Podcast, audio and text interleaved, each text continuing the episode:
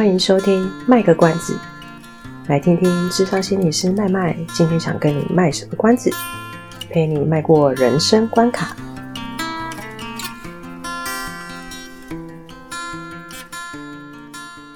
大家好，我是阿猫。大家好，我是麦麦。欢迎收听卖个关子。最近疫情很严峻啊，大家已经宅在家大概一个礼拜了吧？大家还好吗？今天我们邀请到的来宾就是麦麦心理师。大家好，我是麦麦。Hello，麦麦你好，你喜欢宅在家的日子吗？很喜欢，我超喜欢宅在家的。我平常的人生志愿就是宅在家，然后就有钱赚。听起来真是美好。好，今今天今天这一集其实是由阿猫试着要当那个开场跟主持的人，我试着想要把责任推给他。对，然后没想到阿猫没有肩膀，他现在是躺在床上讲话。哦，哎。大家会觉得很奇怪，为什么阿猫是躺在床上讲话？哎、欸，现场没有来宾可以回答。我知道了，因为现在是午休时间。哦，太好了，现在有来宾回答了，才不是哎、欸。好啦，就是刚刚阿猫有讲说，呃，记得默默还是接回主持棒了，真是。刚刚阿猫有讲说，最近疫情很严峻嘛，那平平常我们。录的时候，其实是我会邀阿猫到，就是呃一个空屋录音小房间。对，总之总之我们哎、欸、这样讲很奇怪，就是就是总之我们会面面对面，然后就是录音。虽然说我还是可以就是邀阿猫面对面一起录音，可是我觉得就因为这样没有超过现在的那个三级的室内室内五人以上的群聚嘛。但是，因为我觉得还是配合防疫，所以我们就改采线上录音的方式。其实，相信现在很多家长应该很崩溃，就是小小朋友们线上线上上课，应该就是，是啊，对对对对对。那我们也就配合政策，我们就改采线上录音的方式。所以呢，这一集可能大家会有一点听到我自己房间的冷气机的声音，然后可，可是你们听到很像那种，就是就是发。就是头发会有那种，嗯，像那个什么的声音，嗯、对对对，嗯、啊，大家就把它当做噪音来听好了，就是心情会平静很多。然后可能还会听到一些等一下我无法控制的声响。我的房间离客厅比较近，所以有可能等一下会出现什么我无法控制的声音。我我不我我没有办法保证可以剪得掉。我干嘛一直口急？我突然觉得线上录音。开始口急起来了，怎么办？你很紧张哦，是不是因为我不愿意接？抱歉，呃、不是的，不是因为这样子，就是我不晓得哎，反正等一下可能还是你想看看我？我们哎，我们现在是不要啦，我房间很乱，我不想。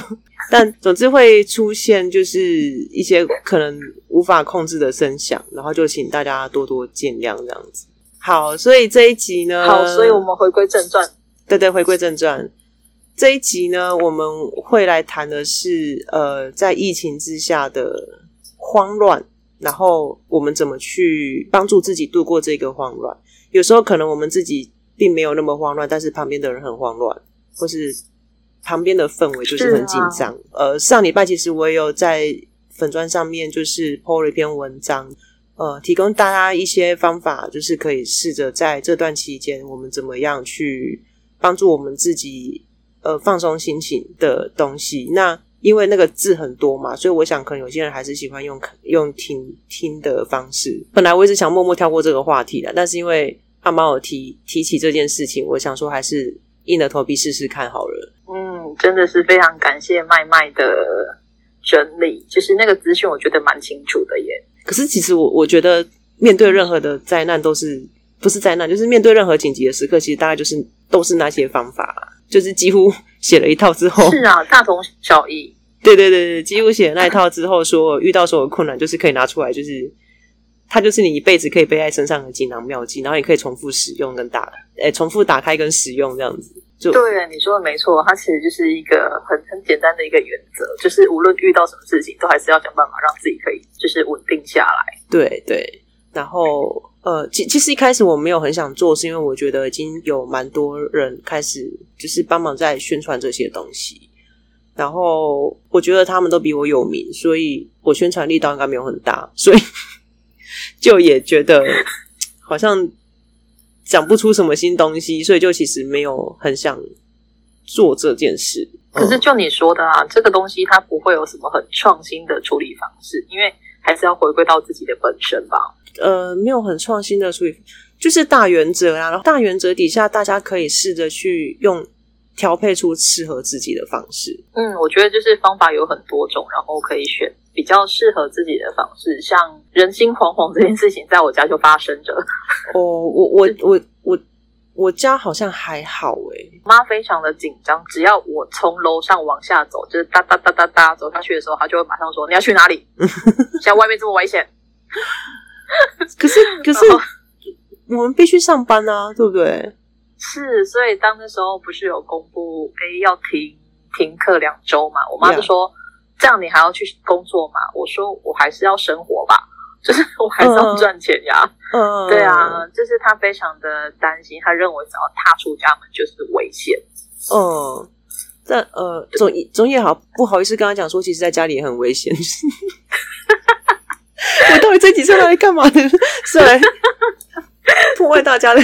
对啦，我觉得父母亲通常都会。可是关于出门上班这件事情，我觉得我我我自己的妈妈也是会忧心我要上班的这件事。但我觉得她有有试着再去理解说，可是我我我们必须去上班的这件事情是不得已的。是啊，而且其实呃，到最后，因为一开始我妈都会把我当做那种真的是很当小孩，她就说。只要我进门的时候，他就会说外套脱掉，光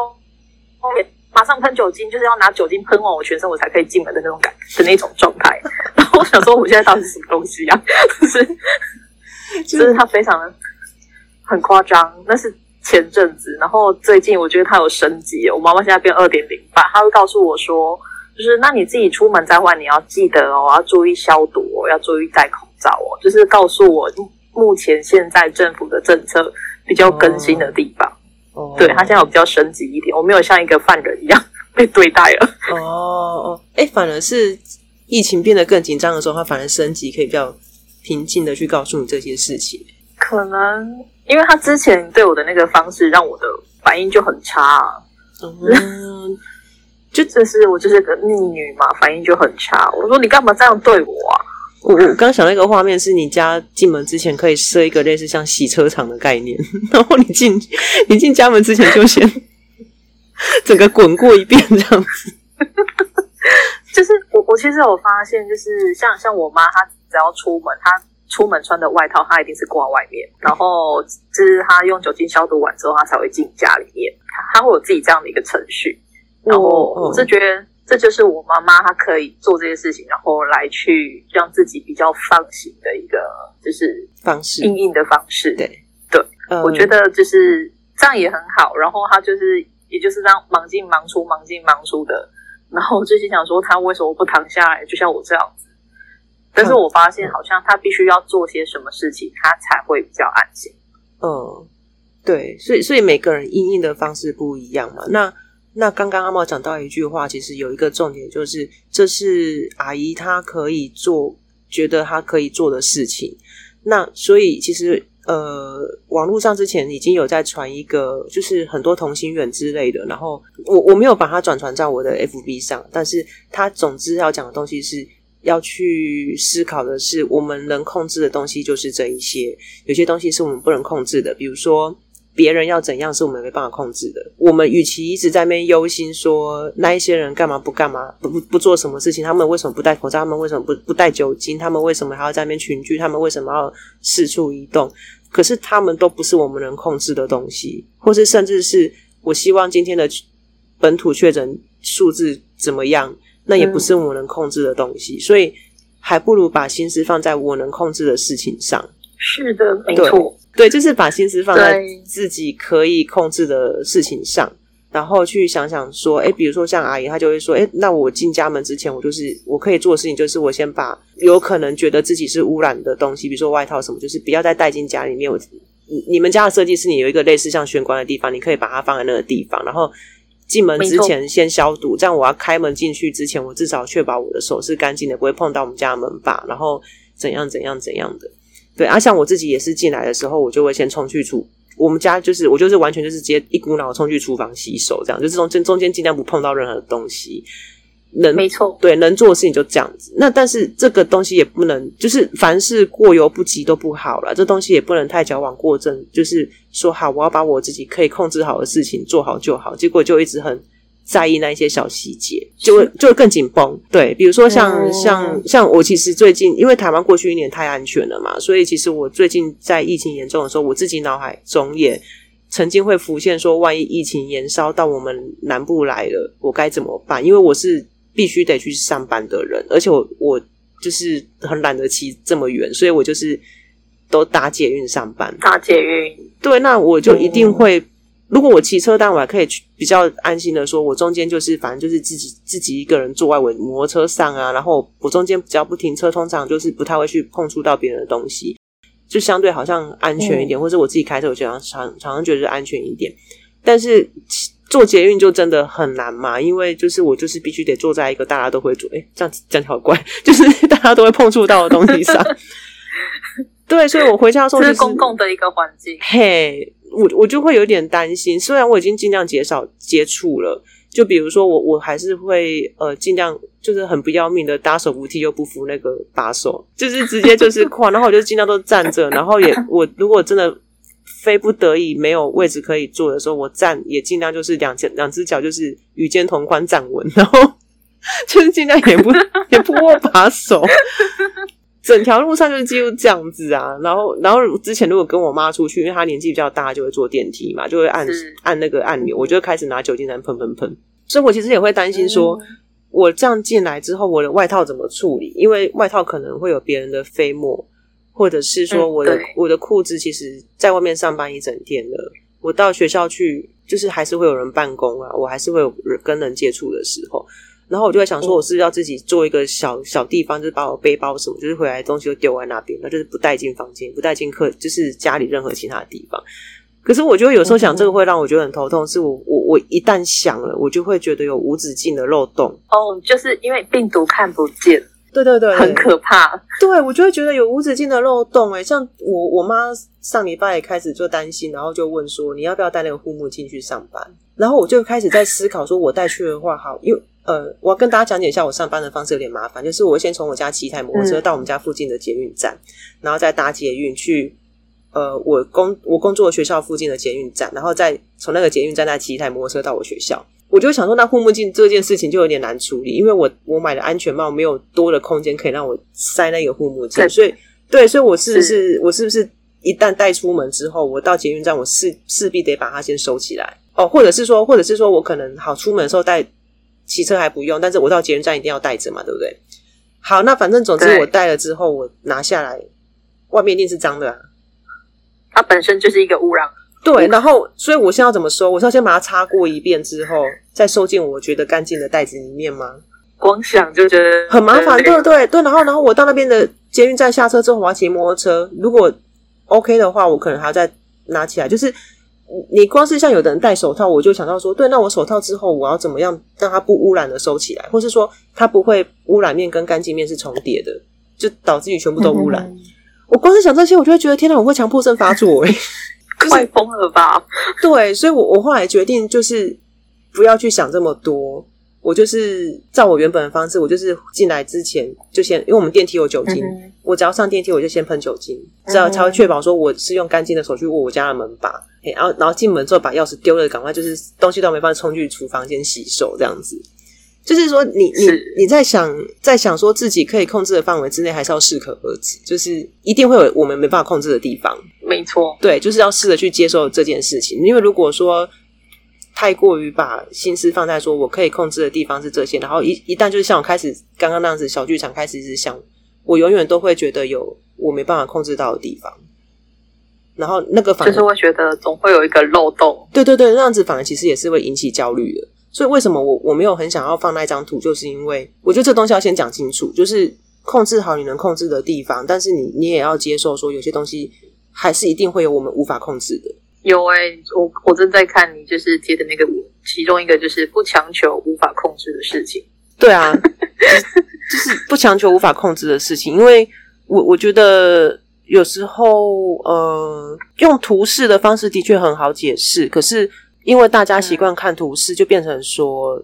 有些细节没有办法讲清楚。图示是不是会不会有点太过于太太简化吗？它是一个重点提示，呃，这是有有人家研究出来的，就是图示是最容易让人吸收讯息的。所以为什么我们有时候在讲一些东西的时候，我们尤其是数据方面的，嗯、我们都习惯要拿图表，那个是最好吸收的方式。嗯、就比如说我如果今天呃政府在发布那个确诊病例的时候，他就是给你一串文字，然后你就会看到说，哎、就就很复杂嘛。像现在的中那个。疫情指挥中心，他们其实每天在公布他们的确诊病例的时候，那个图表其实是有改过的。因为从去年开始我在追的时候，嗯、大家就他们早期就是放在那，就是会写很多字，然后就会很多人就会建议他们说，是诶看起来会很乱或什么什么之类。所以他们现在那个版本其实是呃去年的一段时间，他们的小编很努力的收集大家网友的回复，然后然后就是把它修改成尽量大家看得懂的方式。嗯然后尽量把东西摘要出来，嗯嗯对，然后他就会说，可是你还是有一些细节的东西，比如说政令宣导，或是说每一个个案的一些比较详细的东西，你就要点到连接里面去看全文。没有，就是哎，我也忘记要讲什么，总之就是 图示。好啦，重点摘要就是图，图示让我们可以简便的看出说重点在哪里，但是还是有一些细节是需要透过文字的说明。那我觉得这是可以提供给需要了解更多资讯的人去看。我我呃，你说文字说明的部分吗？对啊，因为像有些人，我我啦，我我比较不是那种每天会去追所有就是大大小小说有关疫情的事情，我就会知道说，OK，现在的政策到哪边，然后是在有没有新的规定，然后做了什么事情。我我比较是这个路线的，因为知道太多对我来说，我可能会很焦虑，我会觉得说，哇靠，那。台湾已经快要沦陷了，对我来说，我会这样想。你刚刚说到一个重点，就是不管任何的天灾人祸，或是像这种紧张的时刻啊，这种消息你一定就是，如果说有发现自己开始会对这件事情感到有一些情绪反应、身心反应的话，就是要采取阿猫这个方式。你自己去抓一个你觉得可以接受的量，比如说像疫情指挥中心，现在就是固定两点会开记者会嘛。那像我就是会两点的时候，如果工作时间上允许，我们我我就会打开那个记者会直播，然后就是知道说今天确诊几例，然后知道之后，他后面那些记者提问我就不听了，因为那些东西有时候会让我听得会厌厌烦，所以就是记者。哎、欸，各种原因的厌烦哦，所以听到我就是啊，我大概知道说今天新增几例，然后可能大概分布在哪一些县市。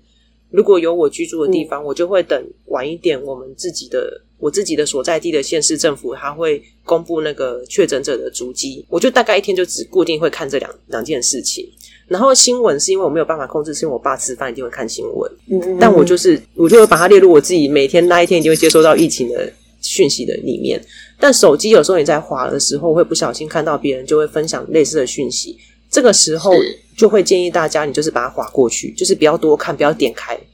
假如你觉得你已经在受这件事情影响的话，因为 FB 它的演算法或什么，你没有办法知道说它下一则你划过去说它会出现什么东西嘛。所以如果你看到这一类的，你就是你就是划过去，就是不要理他。所以你可以决定帮自己设定一个说你一天可以接受的资讯量是多少。我我很难去讲说定时啊，因为可能你定时到两点到两点一到你就开始就是划一堆那个大量的讯息进来，其实你也是还会还是会焦虑，所以帮自己设定一个，嗯、对我我记得我文章写的是讯息量，就是呃我我那时候有分三点嘛，在疫情方面就是你每天限定说你观看疫情相关讯息的时间和讯息量，对，因为你如果你短时间有大量，其实。你很多个短时间叠在一起，然后每个时间点都是大量的讯息进来，其实还是会很焦虑的。所以你还是要兼顾一下，说，嗯，你整天下来会收到的讯息量是多少，尽量不要让自己是超出负荷的。没错，因为像看我们平常看新闻，就会有报道说，哦，谁又不戴口罩，然后谁又出了什么。然后有一些假消息什么什么的那些散播谣言者，对，对，对，光是看这些资讯，你就会觉得说：天哪，这是怎么会这么糟糕？就就会觉得说啊，要不戴口罩，我出去是会被他传染或什么？就是他会不会是防疫破口？或者哦，一堆假消息，那我到底可以相信什么东西？或者是现在很多口水战，然后你就会可我们可能就会担心说，那我到底要相信哪一方的说法，哪一边才是对的？所以我觉得与与其这样，还不如就是你把那个讯息量就是定下来。然后去想一想，你今天接受这个讯息，你的目的是为了什么？比如说以这次是疫情来讲，我就是想要知道说，我这边我自己生活的所在地有没有需要知道的地方，会像阿猫讲的，诶，现在的政策有没有更新到什么地方？那如果你确定我只是想要知道这些的话，那就是到这边就可以了。那其他东西就是还是建议大家尽量，大家都会很担心说，因为疫情嘛是跟健康相关、跟生死相关，大家都很担心说，诶，有什么人家传了什么新的方法、新的药物、新的吃吃的东西对身体很好，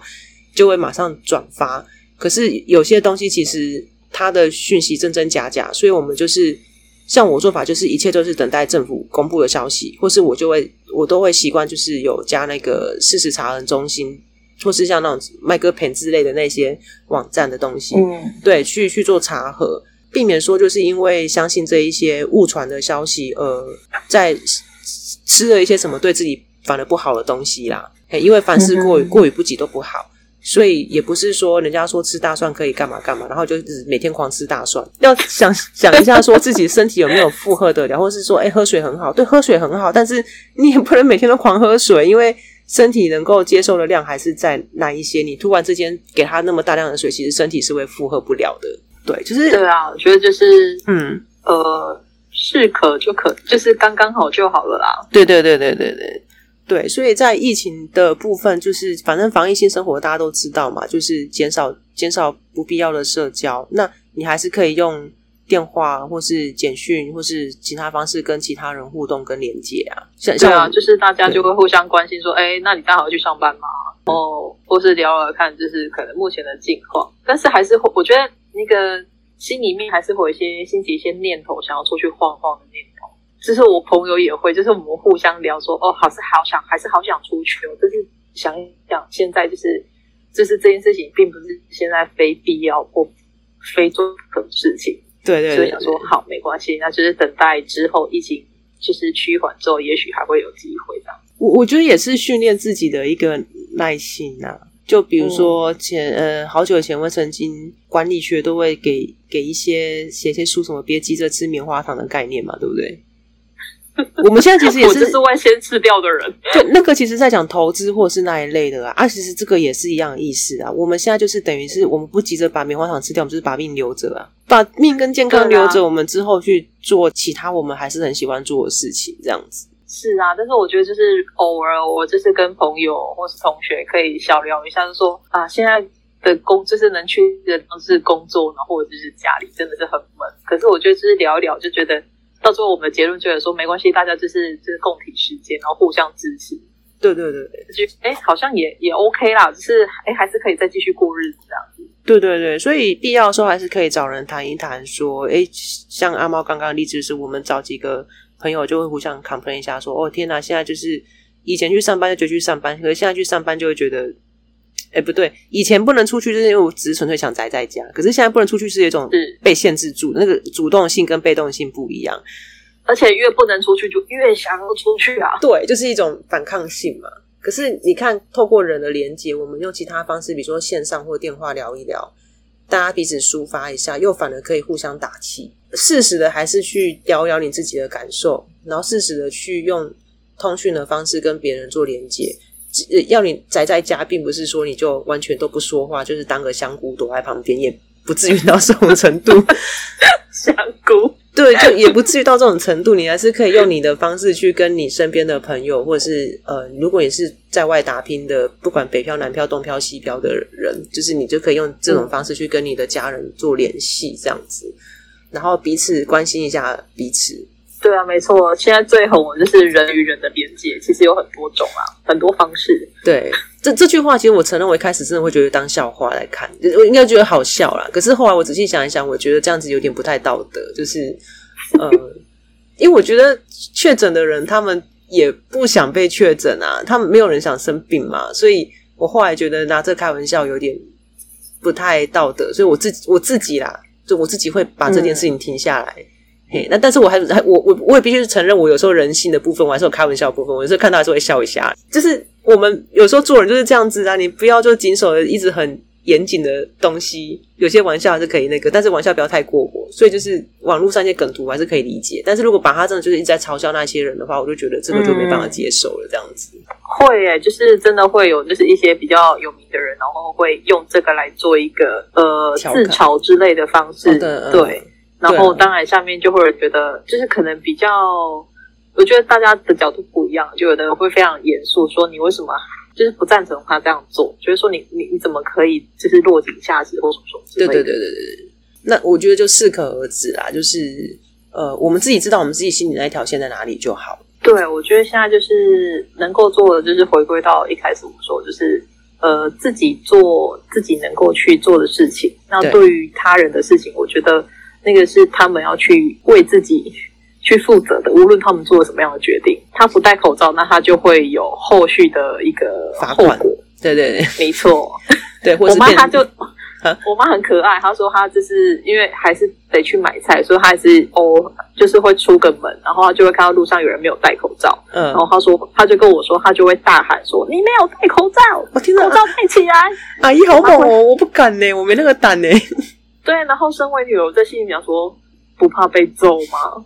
我我就是超怕被揍的，不然我其实很想要就是。以前还没有到这么大力宣传的时候，我做捷运曾经看过，真的有人没戴口罩在捷运上，我好想把它拍下来。嗯、但我想说拍下来又如何呢？其 实我们都在心里面想，可是没有。我妈是直接主动出击哦。然后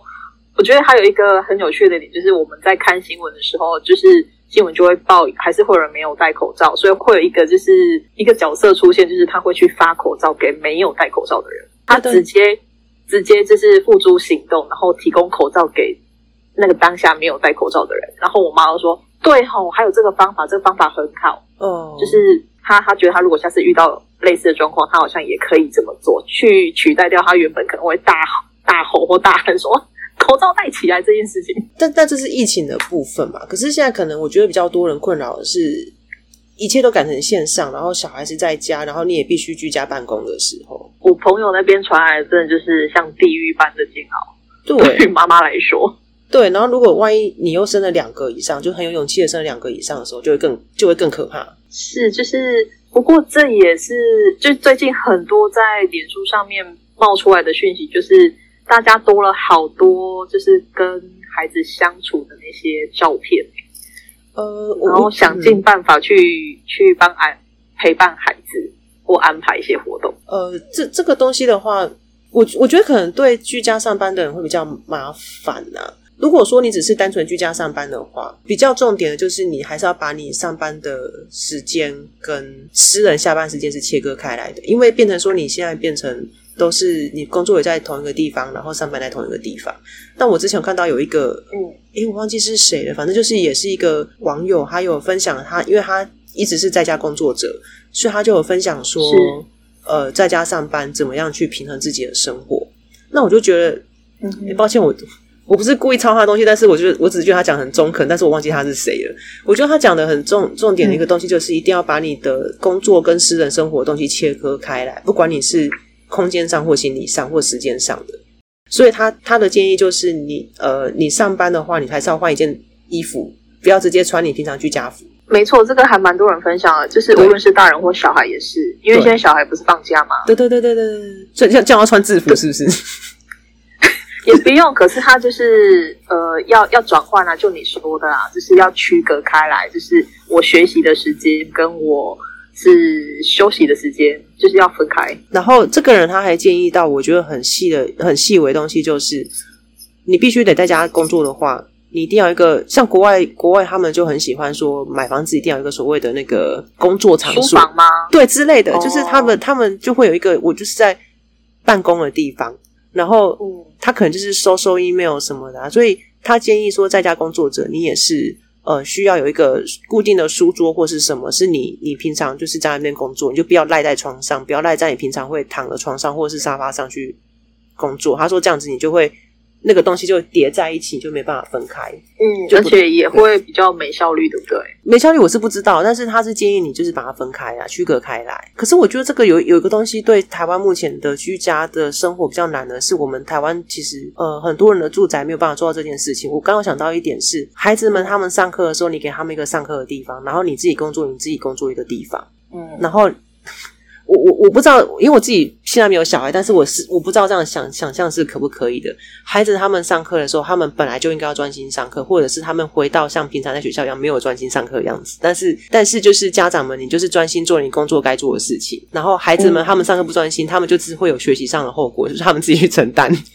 就是那个那个时候你，你你就尽量先我我会觉得先建议说先。不要急着在你工作的角色里面又重复去当妈妈的角色，说：“诶，你怎么没有乖乖去坐在位置上上课？”哦，角色不要先暂时先不要重叠，这样。对，因为因为我觉得，就我自己在我们学校看起来，学校的老师其实大多数我会比较宽松一点。嗯，对，就是即使他们上课的时候看看起来好像仪式大家都在线上，但是他们自己会有他们自己的方式去处理。就是谁没有来，他们很谁有来谁没来，他们自己会有自己的方式去处理。所以。假设你的孩子那个时候上课不专心，我我会建议说，你尽量就是先那时候告诉自己说，我现在是居家上班，我现在是工作的角色，那个东西等下班了再来处理。嗯，就是跟你平常平常在家带小孩一样嘛，小孩就是放学回家，然后就收到妈妈老师简讯说，你也跟他弄不这样，然 后你就是下 下班再来处理，那也比较不会让你觉得说很累，就是你今天还要居家办公，还要。顾小孩有没有上课？那当然可能多少是顾一下，说他们没有偷偷跑去玩危险的东西，比如说趁你在工作中拿去拿去玩刀子什么之类的。这个可能就是你还是可以稍微顾一下。但是就是说，呃，如果他们已经是个国小，可能至少中高年级以上的，嘿，就让他们自己学习承担后果，这样子你会比较轻松一点啦。对，这样听起来会比较好一点哦。我猜啦，可是对那种就是低年级跟那个幼稚园以下，可能真的还是蛮无法的。对，就是我现在就是除了看我朋友 po 今天要教小孩做什么，那因为他是学前的啦，嗯嗯，所以那时候他就会，我最近看他 po 比较多的是小孩睡着的时候，他会说哇，妈妈的休息时间。终于到了，对，没错，对啊，我就会比较放心一点，就是他还是有一个喘息时间这样子，对，所以嗯、呃，就是变成说居居家，因为其实从去年开始我们。虽然各个行业可能开始都有在讨论居家办公的可能性，可是这可能真的是我们第一次遇到这种状况。所以我相信，而且你要看是什么行业嘛，对不对？对啊，其实像昨天王美发，王王美花部长，我们 讲我们经济部长就王美发对王美花经济部长他就有讲说，有些行业真的是不太适合居家办公嘛。就是说，如果他今天的工作他是涉及到国家机密的，你总不可能允许他，他平常都不可能让他允许把资料带出来。你要进去都还不能用手机的，你怎么可能还让他就是带资料出来说居家办公？或者说远端遥控，你远端遥控万一被他害进去的话，那个资料可能就全部都是被窃取出来的，那是很很不得已的。那或是像我们有一些像我们在学校，我们其实也没有到全部啊，我们也是必须要用轮的啊，就是安排二分之一的人。你你至少要留二分之一的人力是在学校里面，因为还是可能会有一些学校行行政需要维持的一个基本的最低限度在。对对对对。嗯、然后，因为现在大家都在家里面，所以就是一定要特别，因为一定会有些人是平常有去跑步或干嘛的习惯。可是现在就是真的尽量建议还是避免外出，所以我我想可能对小孩子比较需要的是，可能爸爸妈妈要协助的是，不能让他们这样就整天在家里睡觉，或是整天在家里追剧，或是整天在家里就搞得跟放寒暑假一样。呃，对，就是还是要让他维，其实放寒暑假也不建议那样子过啦，就是你还是要维持你平常固定该有的生活作息。这个时就是你这个时间点就是该该去上课学习，你就上课学习。或是说你就是该起床，然后你三餐就是固定吃。任何情况之下，呃，不管是比如说发生紧急地震，或者是有的人像他有忧郁症，或者是呃像现在这种时刻，嗯、让自己的生活作息维持在一个常轨上，这就是帮我们把步调拉回来的不二法门。所以最简单就是你就是吃好睡好。对。嘿，就是你就固定，就是说我就是固定几点睡，就是让身体保持一个是一个平衡的状态。对对对对对对。那刚开始一定会有点难，但是就是尽量去做这件事情。那做久做久之后，就突然觉得，哎，我的生活好像慢慢可以回到常轨了。对，然后吃好睡好，不是说，哎，我因为我要吃好，所以我就每天都吃牛排哦，我也不是这样子，就是 就是你的吃好睡，就是说你不要呃，尽量不要说每餐都吃泡面。当然，有些在外面租屋的真的有点困难。因为他可能没有厨房嘛，很难自己下厨。但我指的吃好睡好，就是说你也不需要到吃到每一餐都营养营养爆高了，那就是你尽量维持跟平常差不多的饮食生活习惯，然后也避免说你在家里面时间多就开始是狂吃零食，或是因为太无聊就一直狂吃什么东西，或者是说诶为了省钱，或是为了尽量尽量减少。我们还没有到那种可怕的时刻，说你需要去控制粮食这件事情，所以就是你就是跟平常一样吃就好了，三餐适中，然后睡眠就是你固定几点睡就是几点睡，嗯、几点起床就几点起床这样子，然后做一点让自己可以家里活动的东西，嗯、对，就是维持原本平常生活的一个步调。尤其像老人家，有时候我们都会带他们出去，哎，吹吹风啊，运运动啊，走一走啊，因为他们脚都没有动，也不太好。所以就是可以想一些活动，是让老人家他们可以训练他们腿部肌力的，家里可以做的方式的，好，或者是说你本来就有在复健，可是现在就是会担心疫情的关系，不太方便到医院，你可以跟你的医师去咨询，说有没有什么哪一些活动作是可以在家里进行做复健的方式，然后可以帮助，就是说至少我没有，我不是都整天坐在那边都没有动这样子。的确，要要做一些安排。对，然后这个时刻呢，呃，帮自己安排身心放松的东西就特别的重要，会比平常更特别的重要。嗯，那你平常都做什么啊？睡觉。没有，我我自己我自己太太喜欢睡觉了，讲出来好没说服力。但是我我平常的话，其实可以的话，我就会听听音乐或听听 podcast，然后看看书，哦，勉强逼自己看几几页书。好知性哦。没有，因为所以我就说我没有网络，我其实没差啊，因为我，我其实不太怕这件事情。我只要打开广播，然后有书，嗯、我其实就 OK 了。哦，了解啊。但是每个人的方式不一样，比如说有的人他就是喜欢画画，你就趁时候就是狂画，你就是尽量画，好，或是拼图，嗯，然后那种可以静，我特别推荐那种可以静下心来的东西啊。拼图就是很需要静下心来，打坐、冥想，然后。你干嘛？这这是真的真的很需要的呢？或者说，我知道啦，只是我对于打坐冥想，我这个真的是我最办不到的事情。哦，对对，这诶、欸，其实它是一种正念的方式啊，但是正正念也不一定要透过打坐这件事情可以去学习啊，就是说我们还是可以透过其他的方法。对啊，或者是说你趁这个机会难得大家都在家里，就跟小朋友一起玩桌游、念绘本给他听，就是平常可能没有空做的事情，现在这些时间可以用。就可以拿来运用，或是逗逗你家的猫或狗。如果你你有养宠物的话，逗逗你家的小兔子、天竺鼠，摸摸它们，就是毛茸茸的东西嘛。嗯、然后你就是抱着它，或是你的玩偶之类的，这样蛮疗愈的。对，这些都是会让你可以就是比较放松的东西。啊，正念练习是真的很，嗯、我现在会做。嘿，你现在会做的，你说正念练习蛮重要的嘛？哎，没关系，我现在会做的就是，我想一下。我们每次被打断，就会忘记刚刚要讲什么，因为我们缺乏银杏。秒忘，我想起来了，就是我每天就是会想一些，哎，今天觉得很感谢的事情。哦哦，这对这个也很重要，就是因为现在现在爆热的嘛，天气超热，所以我就会感谢有冷有冷气可以吹，然后或者是我洗完澡之后，因为流很多汗，洗完澡之后我就会感谢。啊，今天还有水可以用，我可以洗一个香喷喷的澡，呃之类的，想一些觉得说，哎，我其实还拥有就是这些资源。对对对对对，在正向心理学，哎，正向心理学跟正念是不一样的东西哦。在正向心理学里面，其实它就会有一个有一招，就是说，你你去想你今天发生的三件小确幸，一件也好，两件也好，三件也好，嗯、呃，大确幸也可以，小确幸也好，嗯、然后去回想，其实我今天还是有发生三件不错的事情。那用这个方式去让自己正正向心理学很容易被人家误以为说啊，我就是一辈子快快乐乐，然后看事情永远都很乐观这样子，并并不是。这正向心理学是说我们怎么样是让自己可以，因为凡事都会有一体多面嘛。可是有的时候为什么会我们人会 回到我们有一集讲人为什么会 suffer，就是就是因为我们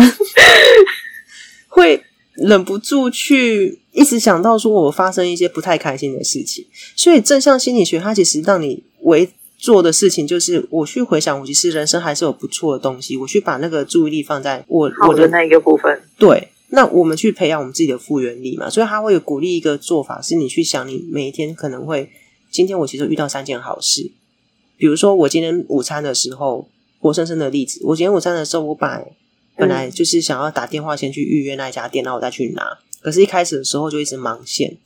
然后我就会觉得有点不爽，因为我会觉得说，我就是不想要直接去那边点，然后又等，要感觉要很久。如果我一直在意这件事情，我是就会觉得这件事情不太顺。可是，对，可是当我后来回想的时候，我就发现说，诶，其实我还有个小事情是我后来是打通，因为我因为我的努力不懈，所以我打通了。我就觉得、哦、你没有放弃，对，我就会觉得很顺利啊！我是不是就可以真的就是完全如我所愿的？我就是先打去，然后。我至少就减少我等待的时间，这是我觉得，嗯、呃，对我来讲，对对对我自己个人来讲是小确幸，所以就是找你自己的小确幸就好了。多想一些好的，因为其实刚刚有说嘛，不可控的事情实在太多了，所以每天来一点正能量。这个时候就不要拿那个开玩笑负能量，那个就不要，就是每天真的要帮自己来一点正能量，你去发现说这世界上还有好事好好事发生。然后如果可以的话，你去为你的地球。为你的社会，为你的所在的社区做一点你觉得不错的事情。你说有利于这个地球，有一有利于社会的事情吗？对啊，比如说我宅在家，我就是就是为我的防防疫尽一份心力啊。你是不是就觉得今天宅在家就不是那么痛苦的一件事情？嗯，就肯定自己对社会其实是有呃好的回馈的这个部分吗？嗯呃，也也不太算呢，就是说。去做一些不带目的，去做一些你真的觉得是在为这个社会尽心力的东西啊，那个事情也事无大小。嗯、我们当然没有办法像那一些医护人员站到第一线去帮忙做筛检、帮忙照顾病人或是什么的，因为那不是我们的职业。是可是我们有我们可以做的方式，我们可以行动的方式去帮忙做防疫这件事情，或是说我们可以用我们的方式去帮助身边的人感觉到正向跟快乐。嗯，现在这种时刻特别需要这种东西。是在自己的位置上做自己可以做的事情。对，那是真的是事无大小，所以就是我们、嗯、我们就可以用我们的方，可是不要去带着期待说我要别人感谢我或干嘛。但是就是因为那个东西就目的性就就不太一样。但是当自己想要去，我我举个例子好了，就前一阵子我可能听到一，哎、嗯，我觉得那首歌听起来感觉好有希望感了，然后我就把它 po 到我的诶那个脸书上面去分享给大家听。嗯、那当然别人听不听是他们的事情了，但是就是说。呃，至少我在传达一个正向的东西，去让大家不是都用悲观的角度来看这次的疫情。嗯，我觉得这种时刻特别需要这样子，大家去讲一些正向的东西，然后让大家是用正向的态度去面对这次的事情。嗯，我觉得还是有希望的一面啦。嗯。所以，所以为什么一开始发生这些事情的时候，马上就很多心理师会 po 一些文章，说你可以怎么做去稳定自己的心情？我觉得这也是一个很好的方式，因为当大家稳定下来，就比较不会被接下来的，比如说，诶，每天两点看到记者会几个确诊，然后就在那边担心害怕。当很多心理师去分分享这些东西的时候，如果有有看到的人，他如果愿意试着去做，那是不是就多一点人可以去？诶，应该就是说多一点人就就会减少。那个被疫情冲击的那个情绪影响，这样子，就不是处于被消耗的状态，或者是很紧绷的那种状态。对啊，那当大大家可以越来越稳的时候，那个氛围是会影响别人的。嗯嗯，就你如果处在一个旁边的人都很紧张的状态里面，其实这个人很容易就会觉得也很有压力感嘛。没错，就像我妈一开始的那那个样子，就是。他是因为因为过于担心，就觉得只要出去就有危险嘛。然后到现在，他就是会一些简单的交代。然后但有时候他就会忙进忙出，那我爸会看不太下去。但是我就会告诉我爸说，如果妈妈觉得他做这些事情他会比较安心的话，那就让他这样子做啊。他有有事情忙也好啊。所以相对的，如果说周遭的人都可以尽量有那种就是塑造一个稳定的环境，那我们身处在其中，我们也会觉得比较安定一些嘛。就像我们也是。我们在亲子教养上，其实也都是希望，就是家庭提供这样环境给小朋友啊，其实是一样的道理。嗯，所以情绪是会感染的哦。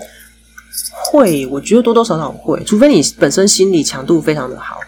完全都不为所动。可是那要心理素质非常非常的强，嗯，才有办法把那个东西切割开，说，诶，那是别人的焦虑，可是我有我的步调，这样子。哦，这个真的很难呢，超难的啊。我都我都必须承认，我自己都还在学这件事情。我其实我上个礼拜过得非常的浮躁，嗯哼，对，但是我就尽量就是不把那个浮躁，尽量不让我的浮躁去影响到别人啊。比如说，我也会担心，如果疫情烧到我们这个县市来，然后我是要出门上班的那个，我该怎么办？或者是学校一直在讨论居家办公这件事情，然后我也会担心说，如果我没有办法被规定城市居家办公那个怎么办？或者是后来因为某些因素，我后来觉得申请居家办公对我没有比较好，可是我心里还是很不爽。嗯、然后我，我 有好多的那个对，但但就是那个东西，就是因为上礼拜真的太多东西，可能都临时的嘛。比如说你临时宣布停课，你临时临时决定怎样怎样怎样，对，真的上礼拜真的是对上礼拜的五天像五年一样的，真的很夸张哎，措手不及耶，就是整个就是。那肾上腺素是在，因为要通知嘛，对，停课，对，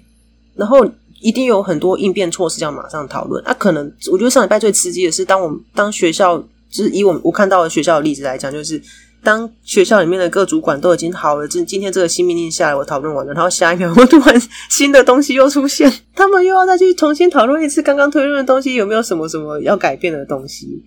所以上礼拜就是你随时随地都要在修、重新调整跟修正。是的，所以那个时候为什么我我我上礼拜真的非常深刻体悟到一件事情，就是越是紧急的时刻，你我们人必须要越冷静去面对。那那个慌乱其实也是可以，我就就我就是可能事后觉得可以的时间，我就找朋友狂狂屌啊，哎呀在干嘛？我怎么或者就是互相吐一下口水说，我觉得。就是好像都觉得很浮躁，然后大家就会说：“对啊，真的好浮躁。”然后彼此安慰一下或什么之类的。对啊，因为不是只有自己遇到，因为其实很多人都有相同类似的状况。对，那就是尽量不要说因为自己的浮躁，或是对于这些变动，然后就变成说把这个。我觉得很多人可能不是故意，但是其实不小心做这件事情，就是那个浮躁，然后就情绪不小心就丢出来给别人了。比如说当，当呃。因为停课的关系，很多人都需要有临时的安排，比如说啊，安排啊，惨了，我现在要停课，然后我是要赶快把小孩，我要处理小孩子居家上课的事情，或是我自己居家办公的事情，嗯、或是什么什么的。然后有时候一急的时候，那情绪就会丢出来给别人，就可能就会对着办公室的人讲说：“我觉得这次很麻烦。”我有点分不，我有点难去讲说那个抱怨跟把情绪丢给别人之间的界限是差别在哪里，但是嗯。如果大家有兴趣，可以去稍微感觉一下，还是有一些差异。就是有些人他那个东西丢出来，情绪张力很强，他就、嗯、他就他看似在抱怨，可是他其实把那个他自己也觉得这对这件事情不爽的情绪，其实已经是丢给旁边的人了。嗯，对，所以最难就是说，如果当你自己可以稳住的时候，你就不会被那个情绪波给影响。嗯，因为会分得清楚，说那是他的教育，我或许有同样的看法，但是我不需要被他的情绪影响。因为如果当我被他情绪影响，我可能就会跟着在那边起哄说：“对啊，我觉得这个干嘛这样搞很烂啊？为什么要这样折腾我们什么的？”那对对，那事情就会到一个走会走向就会就会走中啊，就是到一个其实不是应该要讨论的方向去了。对，因为重点还是要回归到就是我们要怎么去解决这件事情。对对对，对，要怎么去解决这件事情？对对对，那情绪的东西当然你可以讨，你可以。找人稍微聊一下，然后安抚一下或干嘛的，所以你怎么表现出那个情绪，跟怎么表达那个情绪，其实还是真的是一门学问呢、啊。但是这，我觉得就是练习耶，就是我觉得这一次的疫情啊，我觉得一直在练习，就是因为每次都有一些突发状况发生、嗯。对啊，所以所以这次真的就是在考验大家应变能力啊。对啊，对啊，那时候就马上跟同事他们就是联络，然后确认说好，那现在分工，你负责那个，我负责这个。嗯，然后等事情处理完之后，就有点瘫了，想说啊，辛苦，真的很辛苦啊。对，我觉得大家都有就是不同的辛苦啦，可是就是在那个当下，就是事情发生的当下，那个情绪难免会有，那种手整个冒冒手汗啊，就是我想说。先把这件事情搞定，然后结就是这些事情做完之后，再来来陪伴自己这样子。嗯，很很多时候都是这样子啦。对啊，所以你刚刚说那个情绪的部分，真的就是我自己要稍微去区别一下，那个是对方的，就是情绪，还是是什么东西这样子？对，不是什么都可以都需要接下来啊。那所以我们今天这一集来简单做结论，因为这这集其实是有点应应这一次的疫情突然之间，然后我也觉得还是。我还是想回到我自己心理师的身份去，希望能够不管这个力道有多多小或多大，但是我还是希望可以尽一点自己的力量去做，我觉得是我这个职业我自己认定的该做的事情。所以这集其实是临时播出的，然后我想这一集我就如果真的剪剪完怎样的话，我也就不要再分上下集。我还是希望大家可以一次把它听完啊。然后所以是紧急插入的状态，希望大家还是要有信心可以度过这段时间。我们就是好好的做好我们自己可以做的事情，保护好我们自己跟我们自己的家人。剩下的事情就是大家保持这样的正向能量的话，我觉得那个东西是会传播出去的啦。对啊，就是大家各司其职啦，就是每个人都有可以自己可以做的事情。对，所以就是请大家还是要保持一定的信心，然后就是。一起来度过这段艰困的时间。没错，我相信我们可以。是的，那我们今天这一集也就大概到这边，要来个感性的结束也没有了，就是来来做个对，就是讲到这边就结束。好，谢谢大家，谢谢大家，祝大家都平平安安、健健康康哦。拜拜。好的，谢谢，拜拜。以上是我们这次的节目内容，谢谢您的收听。如果您喜欢我们的节目的话，欢迎订阅我们的节目，或是到粉丝专业路上有个心理师追踪按赞。若您对节目有任何的想法，欢迎留言让我们知道。下次再见，拜拜。